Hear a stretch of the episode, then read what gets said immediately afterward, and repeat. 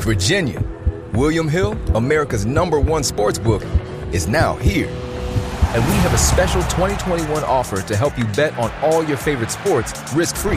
Download the William Hill Sportsbook app, and when you sign up, you can get started with a risk-free bet of up to two thousand twenty-one dollars. Use promo code RADIO R F. Terms and conditions apply. twenty-one plus only. Gambling problem? Call, text, or chat our confidential and toll-free helpline at one eight eight eight, five three two, three five zero zero. Let's make it interesting with William Hill Sportsbook. Hey there, it's Rachel Mullins, the host of Hashtag No Filter Fridays on Public House Media.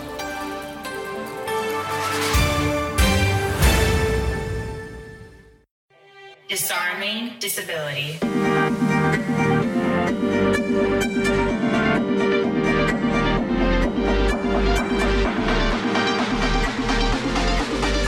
Okay, so here we are. Welcome back. This is our first episode of the season. We're really excited that you're here. Um, and so, yeah, we've got really awesome experts for this chapter. Uh, but let's also address the reality of the world that we're living in right now. Um, so COVID nineteen is real. Um, I know that all of us are sort of, um, real, and we're sort of in the thick of it. We've been in this for, for what, two months, maybe like a month and a half now at this point, sort of around there. Um, definitely too long, but also sort of like not long enough. Um, but I know all of our lives are completely disrupted. What has your life looked like? Um, what is, what has COVID done in your world?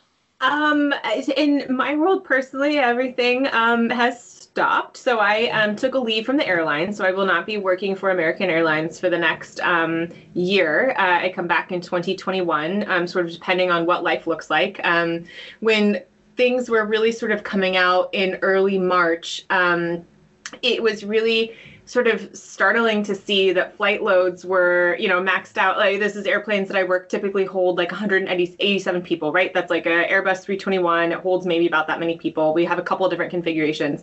Um, but then to just watch how the numbers were dropping hour by hour, like I would be able to sort of track my flights. And um, a flight that I was supposed to work, but then for whatever reasons didn't work it, went out with like twenty people on it. Um, and that's nothing I've ever seen in my lifetime. I know a lot of flight attendants sort of speak that this is the world that sort of existed in um, post nine eleven. Um, so just as the COVID was beginning and they were starting to offer these leaves because routes were like canceling, people were, um, you know, not t- filling those seats uh, and trying to reschedule or get money back. Um, I was like, okay, like this could really be a good space for me um, to get an occupational therapy job since I just graduated. I just got my license on March third. Um, so I was really excited to be able to practice O T. So I was like, okay, I think I'll be fine because I have another job that I can go to where that may necessarily, maybe not the same story that every um, other flight attendant has, right? So, um, and then just as that switch happened, um, things got pretty ramped up with COVID and then everything's frozen, right? So there's no, I applied to all seven occupational therapy jobs in the greater Philadelphia area. So maybe I'll get one, I don't know. Um, so everything is just kind of frozen. Um, I also, just before COVID had started, um, I had abstract ex- abstracts ex- uh, accepted to be um, presenting at different conferences um, around aerial arts and disability and limb differences. Um, I had um, different presentations. I had, I was, we had a workshop that we were going to do, like, and some of these things started being paid. So it just like was really exciting for my own life to be like, okay, like this sort of alternative lifestyle in, in advocacy and speaking and presenting and, and sort of continuing research uh, was really starting to get amped up. Um, I was going to do a performance with Aaron Ball in Um, Guadalajara for the aerial arts, which was like super excited. And again, these being like um, paid things.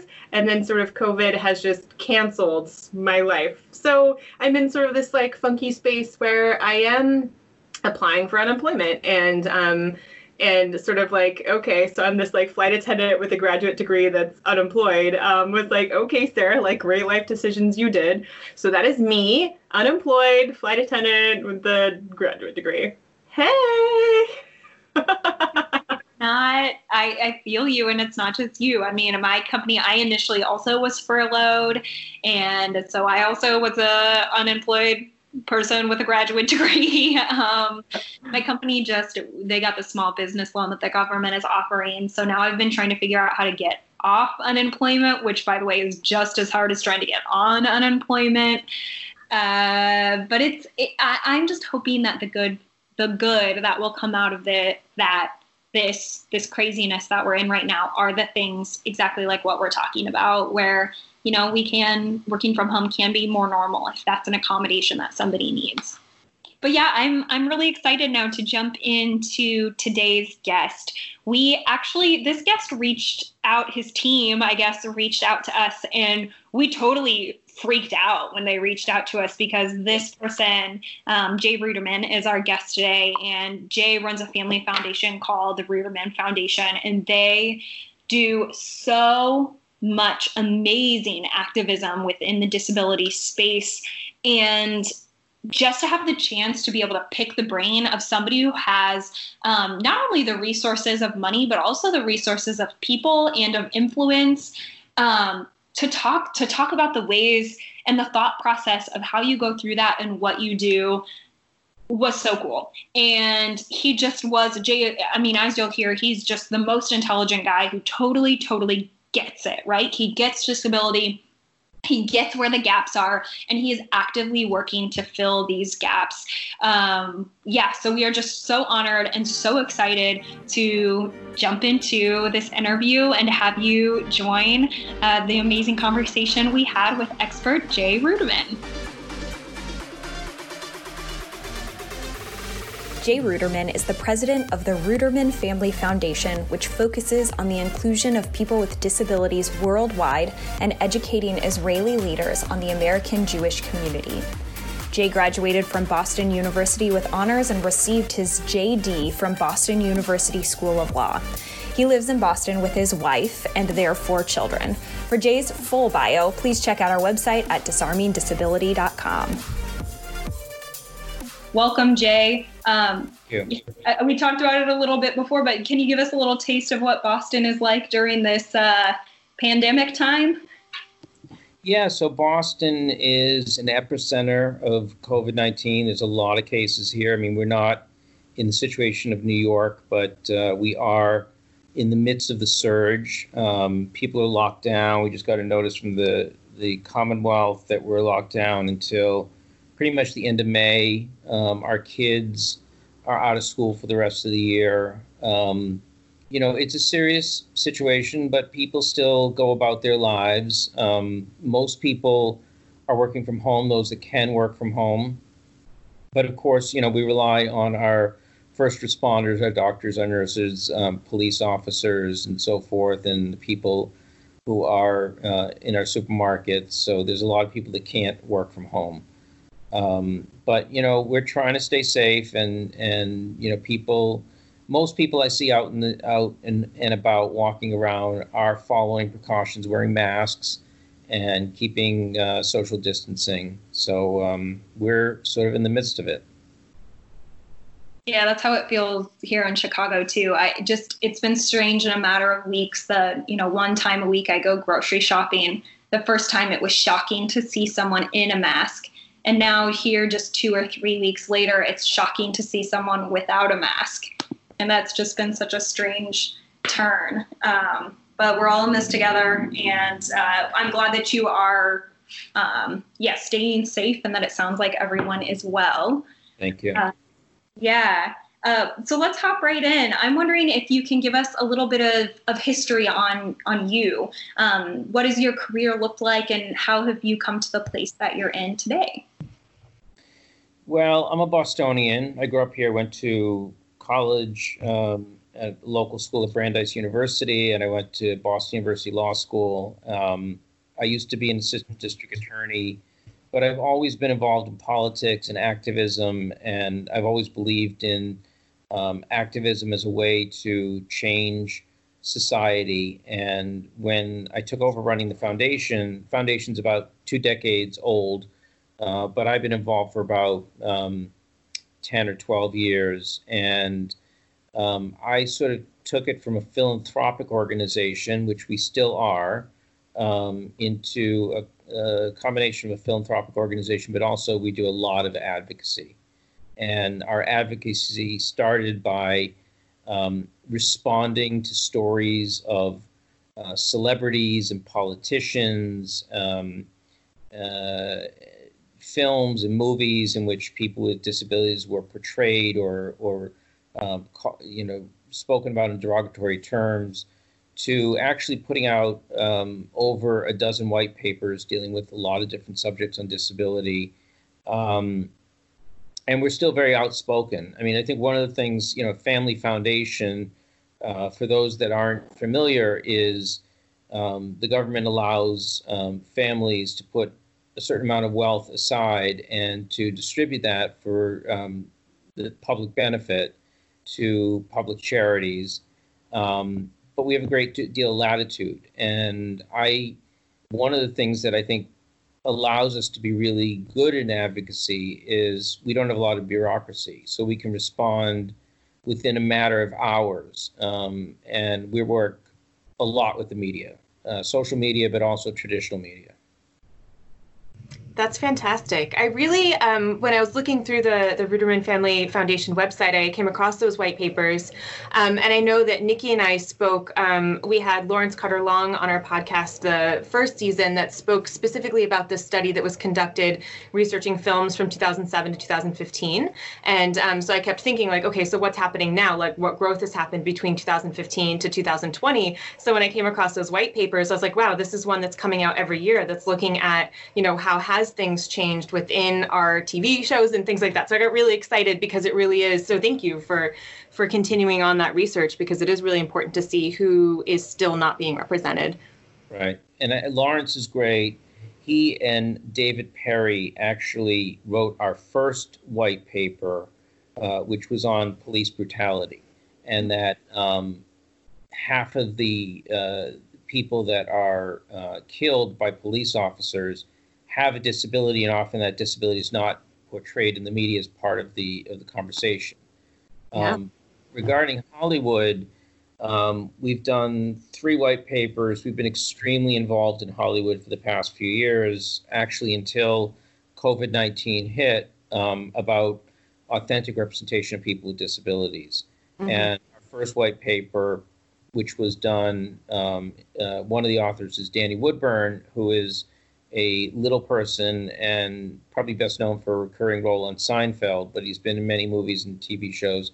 Um, but the, the first white paper said that ninety-five percent of the people that you see on T V on the leading shows are played by able-bodied characters. Mm-hmm. Uh, and there, ha- there has been some progress. I mean, we've been very outspoken about films in which um, disabilities are portrayed by able-bodied actors.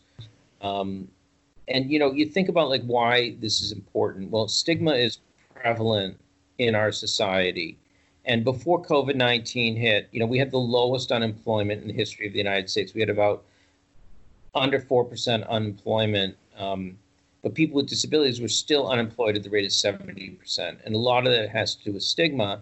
The thing about T V and film, you know, Michelle Obama once said that most of us get to know people who are not like ourselves, because we see them in T V um, and film.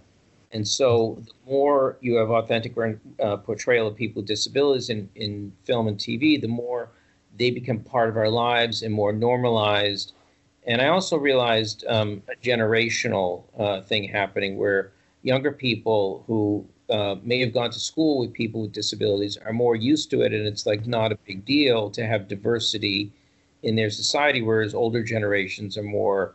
Um, you know, I, I guess they would say not as comfortable with it. Um, and when we've really dug in and de- dealt with a lot of the studios, I think there is a perception that uh, people with disabilities can't really uh, authentically portray disability. But, you know, we used to have that attitude with African Americans, and Hispanic and American Indians, and that has really changed very quickly in Hollywood. So, you know, we've worked with the Oscars, we've worked with the Sundance Film, you know, Institute, um, some of the leading actors and studios. So we've made, you know, a great deal of progress, but there's still a lot of progress to be made. Mm-hmm. I um, on a silly sort of tangential note, this weekend I happened to watch the Lady Gaga documentary, um, and there's this moment in there where she talks about creating this album Joanne that came out, and that Joanne is sort of a tribute to her um, aunt who was nineteen and sort of had lupus. And there's this moment in there where um, Lady Gaga is talking to her grandmother, sort of learning more about Joanne's story, and her grandmother was like, you know, she had lupus, and um, the doctor said that we needed to amputate her hands, Joanne's hands. Um, and the grandmother said something along the lines of like, well, she's an artist and I can't take her hands away. And sort of ultimately then um, Joanne passed sort of as complications with lupus. It's, you know, not sure whether or not the hands, had they been amputated, would she be saved? It doesn't know, it's irrelevant. And and just knowing that that's a very real thing, um, and that this sort of sort of following that narrative of that, you know, this person with a, a disability, that's a life unwanted to live. Um, and that if we're not portraying them correctly in our medias, then then we're sort of supporting all of these stigmas that exist, um, and just like how hard that hit me, because I have friends who have hands that have been amputated as a result of lupus, and and knowing that these are really real themes and concepts, and and just wanting to make sure that that really fuels the work that both I and Nikki and I think that we all want to do, is to help create a better world where people can feel that they can still exist on this planet regardless of what their bodies look like or function like. So what what I've experienced with um, you know, people that we work with, whether they be athletes or whether they be models or uh, actors, is that there's a lot of pride in in disability these days, and there's uh, people are not staying silent. I mean, a lot of that has to do with social media and speaking out, and and you know, uh, working with other people, and and and you know, raising the voice. But I think that the disability activism is being heard. I, I know that it's being heard in Hollywood. I know that, that you know, for a long time when you would talk about dis- diversity in Hollywood, you'd talk about, um, you know, race, you'd, you would talk about um, sexual orientation or sex, but, but I think disability is now becoming part of the conversation. I mean, Hollywood is a very complex place with a lot of different players, and there is some real strong advocates and some that are not so much. But I, I think that, you know, society in general is making a great deal of progress. Um, one thing I would say about the disability community is that, you know, if the disability community was united, um, it's about twenty percent of the population, and it would be the largest minority group in the world, and probably the most powerful minority group in the world. One of the drawbacks in the disability community is that we tend to um, group ourselves according to disability. Like, you know, I deal with anxiety, or someone else deals with depression, or an amputation, or uh, cerebral palsy, or, or Down syndrome, or autism, or whatever. And the community has a hard time banding together. And so we've never defined disability as an organization. Uh, and one of the reasons that we've never defined disability is because we believe that the, the community is much more powerful when we're united. I love that. And you're hitting on something that Sarah and I have spent a lot of time heartaching about. And and it's interesting because a lot of people, you know, Sarah and I, of course, are, are amputees specifically. So we are very involved specifically in, like what you just said, the amputee community. And there is a, a, an extreme divide between people who are just, yes, I'm an amputee and I'm proud only to be amputee, versus I've crossed this bridge into disability pride and I'm a part of this larger community and larger group. And, and it's really fighting all of this word stigma that we keep coming back to. There's so much stigma around that word that to get people kind of cross into this idea that you're a part of this larger community um, is really challenging. Uh, but slowly, I think we're starting to really have those conversations and pull people over the bridge, hopefully anyway. Um, I'm, I'm wondering, you, you know, we're talking about white papers, we're talking about gathering data, and I'm wondering just generally if you could talk about why that, that kind of data collection, why is that important, and why, why should we be writing these things and collecting this data? Well, first of all, I'd like to, you know, just to step back for a second, because, you know, when you talk about the, the disability community not really being united, I think that a lot of that has to do with organizations, organizations that are set up for specific disability and fund from that community. But I, I'll give a shout out to a movie that premiered when we were a sponsor of um, the Sundance Film Festival, which is one of the more um, prestigious independent film festivals. And they debuted on opening night a film called Crip Camp, which I don't know if you've seen, but um, you go back into the seventies where um, people with all sorts of different disabilities were going to um, this camp. And what grew out of that as they stayed in contact through the years is they really became the leaders of the disability rights movement. And you're talking about people with very varying disabilities. So, I mean, I think it's possible. I think it's, I think it's, you know, I think when the when the community, when the individuals rise above the organizations, I think, you know, that's when that will happen.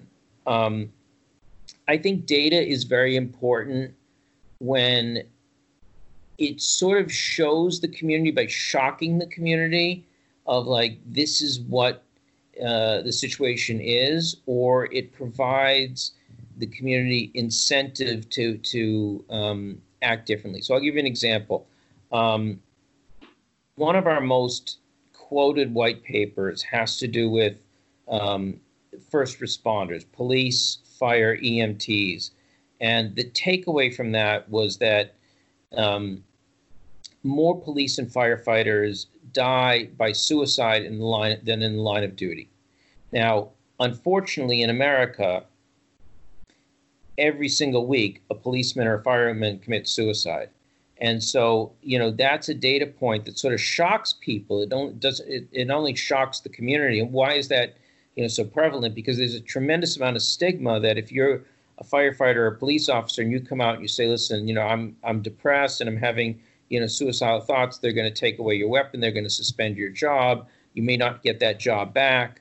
Um, But by reducing the stigma, and we've not only, um, you know, produced the data, but, you know, worked with New York City Police Department, Boston Police Department, and, you know, been in contact with police departments from all over the country, that starts to change attitudes. That starts, you know, police chiefs saying, okay, I'm going to get my officers the help they need, and I'm not going to fire them because they're having, you know, um, these feelings. Um You know, getting back to, to Hollywood, you know, we started to do a number of white papers saying, listen, this is how bad you are. You know, ninety-five percent of the roles that you show playing disability are not played by by disability. And, um, you know, we did a number of white papers and criticism of movies in that in that vein. And then we turned around and produced a white paper, you know, that that we commissioned um A, a research firm to look into that did some polling, and and what it showed is that most Americans would prefer to see authentic representation of disability in film and T V. And it showed the studios how much money they would make by doing that. So, you know, that's another way of saying, listen, you know, it's not only the the stick, but here's the carrot. Here's how much money you can make by sort of, you know, changing. And and by the way, you know, you wouldn't go see a film today where you'd see an African-American played by someone who wasn't an African-American, or Amer- Amer- American Indian played someone that's not an American Indian. But you used to typically see shows like that and see characters like that. So I think that in time, whether it's in five years or ten years or twenty years, you will see people with disabilities playing disability on film. Um, it really takes not only a change in society and, and, and for the public to say, this is what I want to see, but also take some leadership in the people that are making the films. And there are leaders out there. There are people like John Krasinski, who made A Quiet Place, who wanted his daughter played um, by someone who was deaf. It was a deaf character. Millicent Simmons played it. Um, a show like um, Edgar Wright, who's a director who produced Baby Driver, uh, in which he wanted the father uh, to be played by a deaf character, C J Jones. So there are those leaders in the disability community. We just honored, uh, we do an honor every year in my dad's memory. We give out one hundred thousand dollars to an individual who's really um, been an advocate for disability rights. So we've, we've given it out to um, Marlee Matlin, who was the first um, actress to win an Oscar for playing a disability. She herself is deaf. Um, Senator Tom Harkin, who was one of the authors of the Americans with Disabilities Act. Um, uh, and this year we gave it out to the Farley brothers, who are uh, directors and have done comedies like uh, Dumb and Dumber, Something About Mary, um, Shallow Hal. And they really have made an effort to put um, people with disabilities in their films. And so it was like the last event before COVID nineteen in March that we put an event together in L A, but you had people, you know, like Larry David and Ted Danson and, you know, major stars, you know, come out um, and people from the studios. So it's starting to have, you know, a ripple effect. I just think it's going to take a little bit longer. I, so two things. First of all, Sarah and I, of course, have absolutely watched Crip Camp, and we've joined some of the like post webinars conversations that have happened, and it made both of us cry multiple times. Like it just, we are so proud and thankful that that footage was saved and collected and then actually made into something that our generation and the generations that come can actually watch and like feel directly connected to that pride and to like see how much of a badass Judy is. um, so yes, so we are all about that. Um, and I think, I think the other thing that I want to say also is a comment, not a question, but just how it, excited it gets for me to to hear um, how how methodically and thoughtfully the foundation actually approaches these topics and the care that it gives in in doing the research, in finding the right people, in connecting into the community, and doing um, and doing things in a smart and right way. So, thank you is the comment that I have to say. But, well, thank you for that. But I'd also say, you know, we have very little to lose. So first of all, as a foundation, we're not raising money. So mm-hmm. I don't have to be uh, concerned that I'm going to say the wrong thing or put out a press release and people are going to get upset because I don't have that constituency. Mm-hmm. Um, the other thing in terms of, you know, Hollywood or, or, or any other community where we're critical, um, you know, we don't have anything to lose in that community. You know, there's a lot of people who are activists, but they're working actors and, and mm-hmm. they don't want to be blackballed by, by the community. So we're able to really, you know, speak out in, in those terms. Um, and, and we're, we were always trying to be as inclusive as possible. So, you know, any actor, um, with or without a disability that wants to join our cause. I mean, we've been very um, open, and, you know, we have an open letter to the studios that we've had, you know, most of the major stars sign calling for authentic representation of disability. Uh, but we've, we've worked in so many different fields. I know we're talking a lot about Hollywood right now, but, you know, many different fields. Um, and the other thing I would just like to say is that, just so that your audience understands, you know, what is a foundation? A foundation is, especially a, a family foundation, is a family that's decided to give away funds and they work on an issue. Our issue happens to be disability rights. We take a very progressive view of disability rights. So um, we're looking, you know, to promote the people working in the community, living in the community, Uh, being, you know, full members of, of the community. We're, we're not people that support uh, institutionalization or segregation or sheltered workshops, um, you know. But the other thing is that, you know, we are a family. Now, some of us may have disabilities. Uh, certainly members of our staff have disabilities, and our advisory council are made up of people with disabilities. But I, I'm very cognizant of the fact. So several years ago, um, we founded a group called Link twenty. Mm-hmm. Link twenty is a group of activists. Um, you know, it started in Israel. We have an office in Israel, but expanded to the United States of um, activists with and without disabilities. And um, they, you know, what we're trying to do is provide resources to help them become better activists. So provide the training. Um, we do a graduate program at M I T for people with disabilities on social activism. Um, but they've had some real strong wins that, that, you know, weren't our wins. They were the wins of, of Link twenty. And, and again, why Link twenty? twenty percent of the population has a disability. You know, we're linking them together with general society. Um, but for example, baseball for over one hundred years, Major League Baseball had the term the disabled list. And so they wrote to Major League Baseball saying, this term is offensive to us. We are people with disabilities. And automatically baseball changed the term to the injured list. Um, you know, and you're talking about a sport that more Americans watch than any other sport. Mm-hmm. Um, they had um, some of our activists in Link twenty are Paralympic, Paralympians, and you did not have equal pay for um, winning medals for Olympians and Paralympians. And so they petitioned the U S Olympic Committee, and finally they won. So the Paralympians are now paid uh, in parity with Olympians.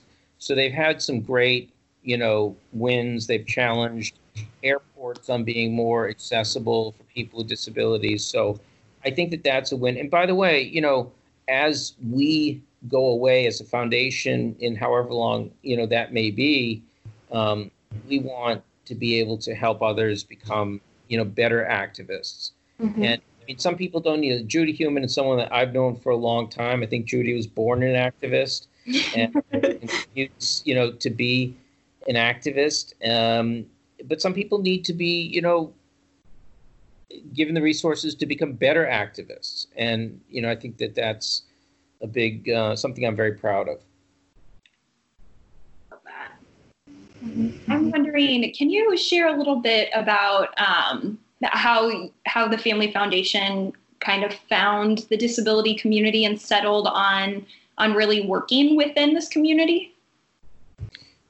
So I think for us, it's sort of, it happened by accident, but, you know, nothing in life is really by accident. So um, our first major grant was to improve the school system in Boston to make it accessible for um, children with disabilities. And then uh, when I was living in Israel, I had the ability to form a major partnership with the government of Israel um, to change policy in Israel to make it more um inclusive for people with disabilities. And then I guess I decided to to um, pursue this um, strategy of going narrower and deep and focusing on um, the issue of disability. And then as I met more people, you know, with disabilities and got, got further into the issue, I realized that, you know, there was an added value for us. There was an added value because I saw so many organizations focused on singular disabilities, and for us to be a more broad-based, you know, organization. And then, you know, for me, the advocacy, I think, came before. And so that's that's an added value because most foundations, they may support advocacy by funding other organizations, but we sort of did it on our own. And I think that was because it sort of comes naturally to me. Um, and I saw this as a civil rights issue. I mean, I was always interested from a very young age and did my college thesis on the civil rights movement in the United States. And this is sort of one of the last civil rights movements. Um, and so I think that that's really why we got very deeply, you know, involved in the issue. Um, and it continues to be something that's, you know, very satisfying because there's so many parts of society that needs to be changed. So many left. You know, the other thing I would I would just add to that is that, you know, all of us are connected to the issue. Um, mm-hmm. You know, after we got involved, my nephew was born with autism. My dad developed a condition called alpha one antitrypsin, where he generally lost his lung capacity and passed away, and he, you know, became uh, disabled. And and there's something, someone, I can't remember who said it to me, but, you know, all of us, if we live long, long enough, long enough, may develop a disability. So it's the one minority group that we will all probably someday join. It is. And also when we make things inclusive and welcoming for us, or for people with disabilities, then we make it accessible for all of us. So it's like this, this is good for all of us at any point in time too. Um, and, and I really like that component. Um, I'm also thinking that, so we talked about the white papers, we talked about um, the funding of different programs. Can can you speak a little bit more on um, other things that the foundation does in sort of partnerships with programs and sort of what that component looks like? So I want to get back to, like, you know, one thing you said about, like, um, benefits for people with disabilities benefit all of us. So I remember being involved in, in Israel where they were first putting in curb cuts, and curb cuts were put in for, you know, for people in wheelchairs. But, you know, I was living there with young children, you know, with bicycles and baby carriages. And so a lot of, as we make society more accessible, um, you know, it does affect more than just the disability community. I mean, I, I think we've always taken a, an approach in terms of our funding of um, this is our issue. This is what we would like to do, and then approach the organizations that we want to work with that we think are impactful. Mm-hmm. So we've always taken the approach of we don't take unsolicited um, proposals. We go out and we look for the organizations that that we um, want to fund. And, you know, the, it, we've we've worked in housing, um, you know, to oppose institutionalization of segregated housing, to independent living. We've worked on the issue of um, employment, and, you know, it, it, a lot of employment programs are focused on people with disabilities and getting them the job, but we were really focused on employers and changing attitudes of employers of hiring people with disabilities. Uh, of course, education, you know, making education accessible to all and not segregated education. I mean, I, I can tell you in terms of philanthropy, you know, we have butted heads with other organizations and other philanthropists that still are in the mode of segregated housing. And I've always, like, as a parent, when I deal with other parents, I've always said, listen, I'm not your judge. You know, you can raise your children the way you want. You think a segregate, often the argument for segregation is it's safer. You know, I'm afraid for my child, and, you know, they should be in segregated education, segregated housing. Um, You know, I, I've always seen disability as part of the human condition, and that, you know, a person with a disability, just like anyone, um, wants to have everything that, that um, anyone else in society would have. You know, live in your own place with a, with a person of your own choosing, um, have a, a, a job, um, participate in the community, um, you know, be able to access transportation. They're all sort of basic human needs that anyone would want. Um, so, yeah, I think that that's how we've approached uh, our philanthropy. Which is wonderful. I wanted to speak on um, one of your programs. When I was looking through the list of different organizations, I saw that Project Bind was on there, um, which is with the Boys and Girls Club of um, Dorchester.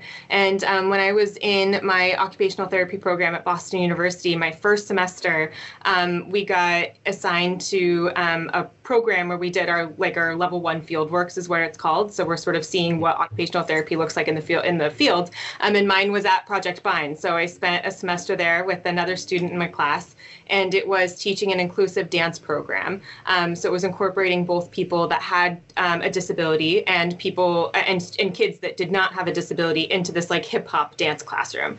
Um, and it was just really important because these were individuals that do sometimes spend part of their day segregated, um, and and perhaps so so it was just really important to have them both together, and so that everyone was learning these dance moves together, and then also everyone was learning about each other.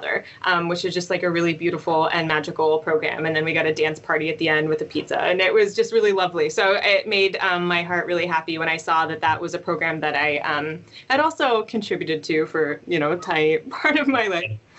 Thank you.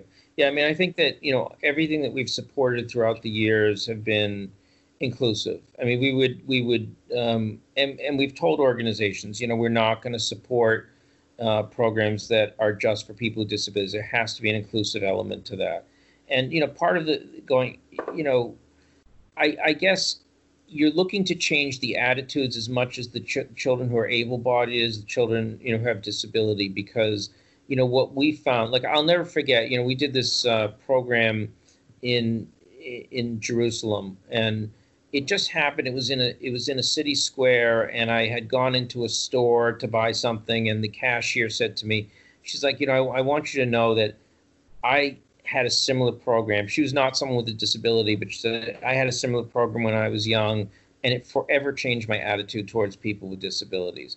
And I think when you, especially when you work with younger people, um, and they're introduced to disability, it's, it's no big deal. It's not like, but, you know, most of us are afraid of the other.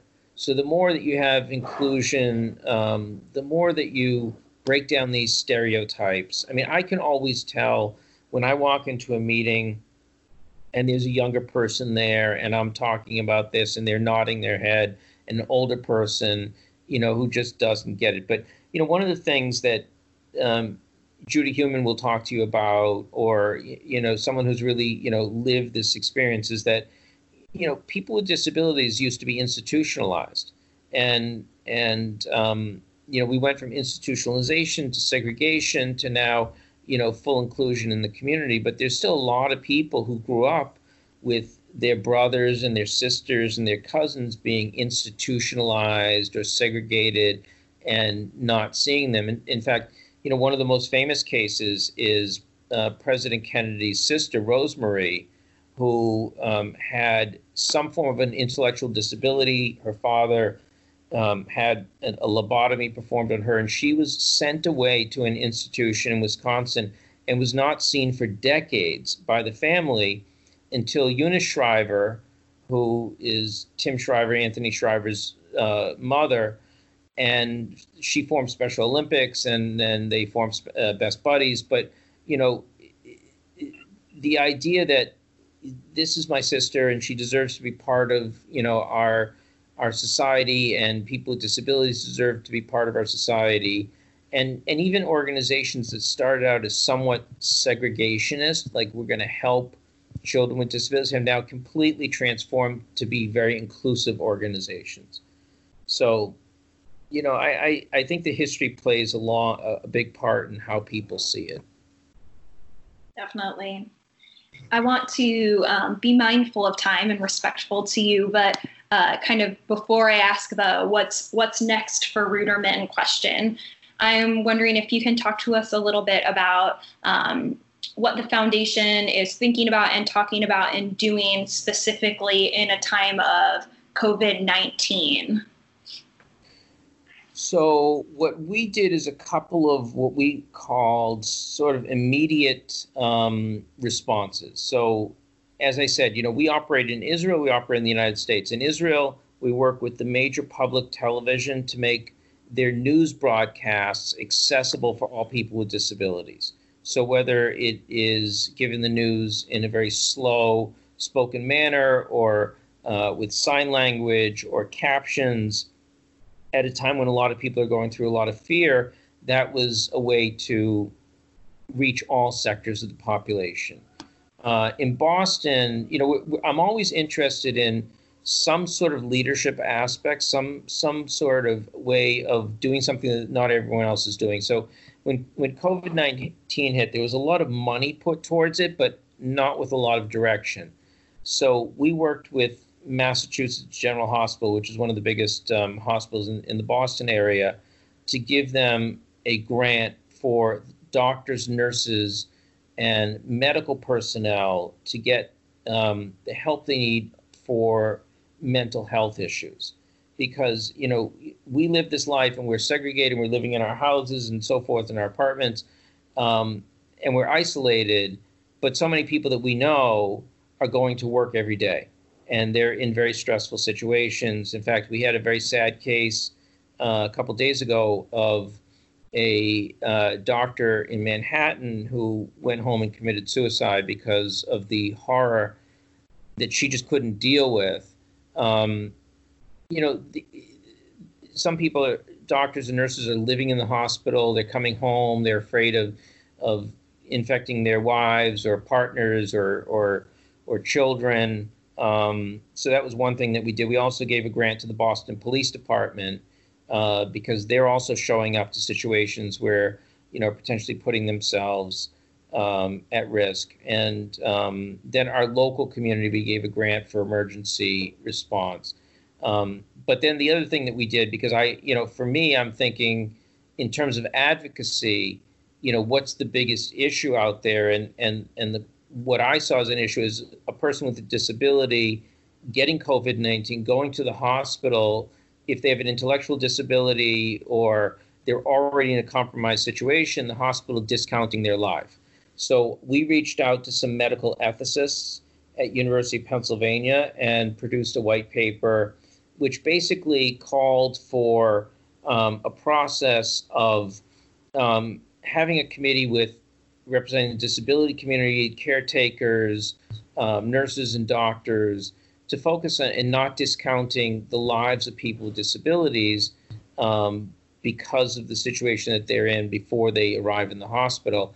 And we, you know, there was some success. We spoke out. We weren't the only ones, but, you know, Alabama had um, some guidelines where um, they asked to uh, discount the lives of people with disabilities. We spoke out against that, and they rescinded that. Um, in Israel, they put out the health, uh, the um, Ministry of Health put out a statement saying, you know, people with disabilities come third on the list. And uh, we activated Link twenty in Israel, and they spoke out about that, and that all, that was also rescinded. But so, I think that um, this white paper has gotten some traction, and will continue to get some traction. Um, you know, I think that we're we're going to face some issues as we come out of this. Mm-hmm. You know, I th- I saw something today that half of the deaths in America have come out of nursing homes or segregated facilities.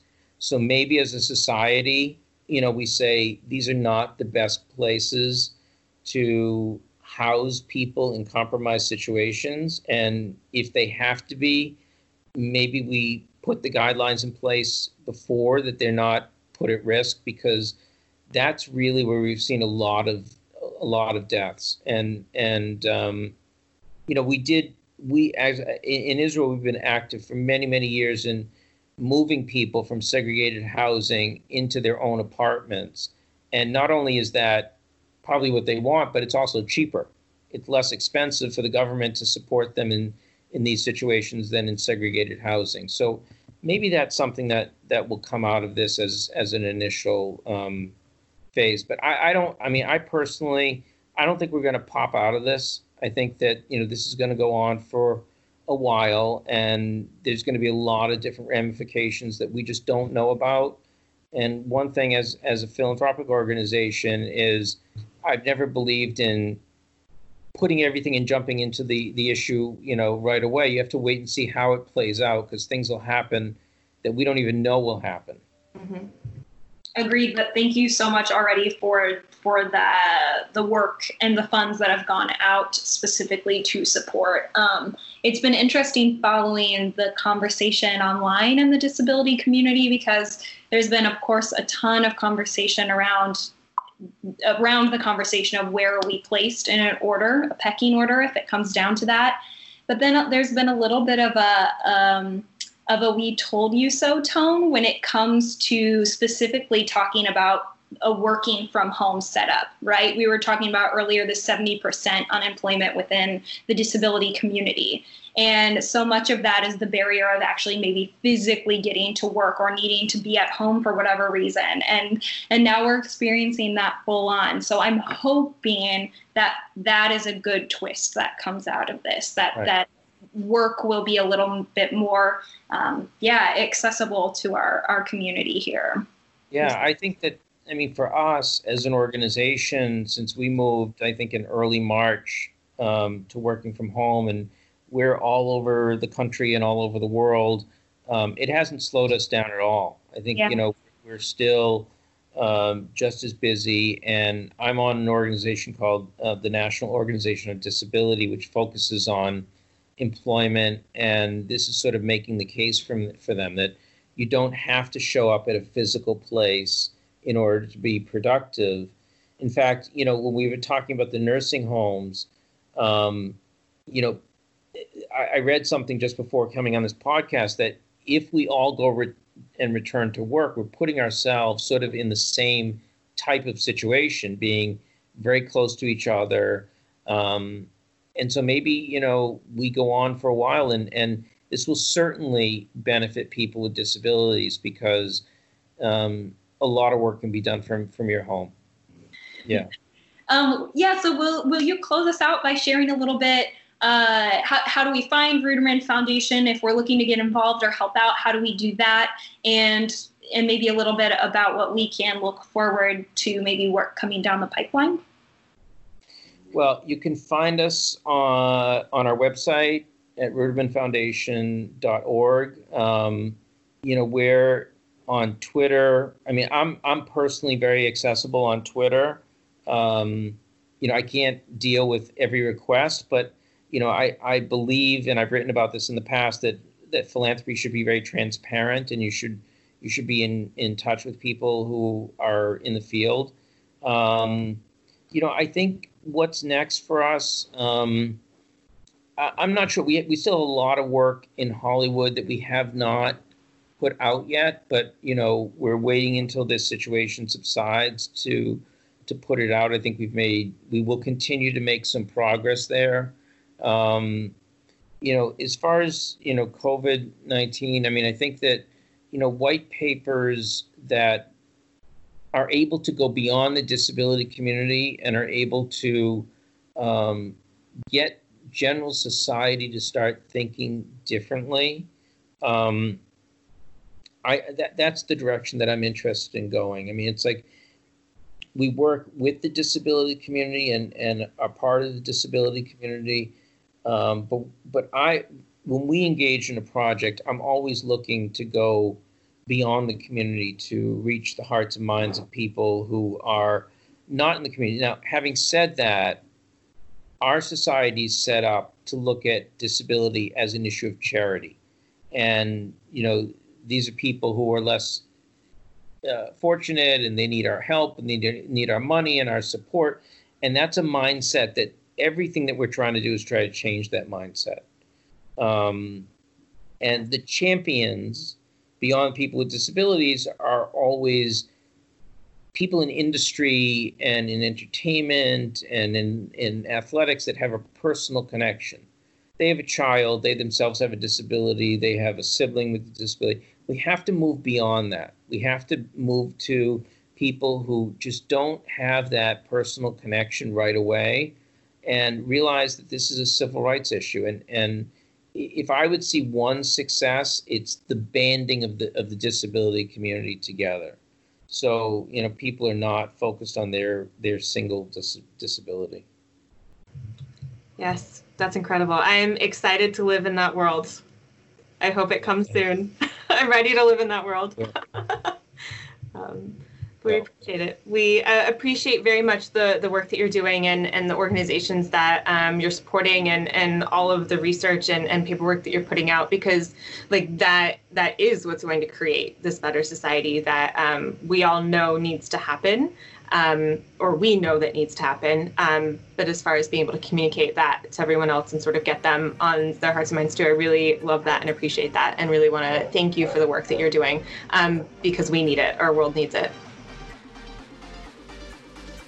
Thank you for spending part of your day with us. We want to give thanks to our network, Public House Media, and for our intro beats, Jason Barnes with Cybernetics. For our logo art, we want to remember Patrice. You can find his work at no more persons dot com. Be sure to follow Disarming Disability on Facebook and Instagram. And lastly, be sure to check out our website, disarming disability dot com, where you can find all thirteen episodes of season one, links to resources, transcriptions, and discussion questions for each episode. And check out our blog, where we feature amazing disability advocates.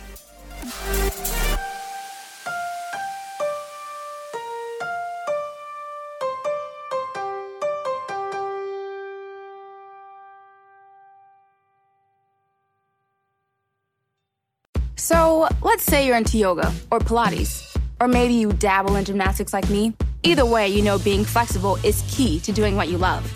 That's why Smoothie King created the Stretch and Flex Smoothie for people like us. With whole fruits and organic veggies, plus type two collagen, Make it part of your daily fitness routine to support flexibility and joint health. So try the Stretch and Flex Smoothie and Tart Cherry or Pineapple Kale. Order online today for pickup or delivery. Smoothie King. Rule the day. Me, me, me, me, me, but also you. The Pharaoh fast-forwards his favorite foreign film, Powder Donut. Okay, what's my line? Uh, the only line I see here on the script is get options based on your budget with the Name Your Price tool from Progressive. Oh, man, that's a tongue twister, huh? I'm sorry, I'm going to need a few more minutes. Bulbous Walrus, the Bulbous Walrus. The Name Your Price tool, only from Progressive. The owl ran afoul of the comatose coxswain. Progressive Casualty Insurance Company and affiliates. Price and coverage match limited by state law.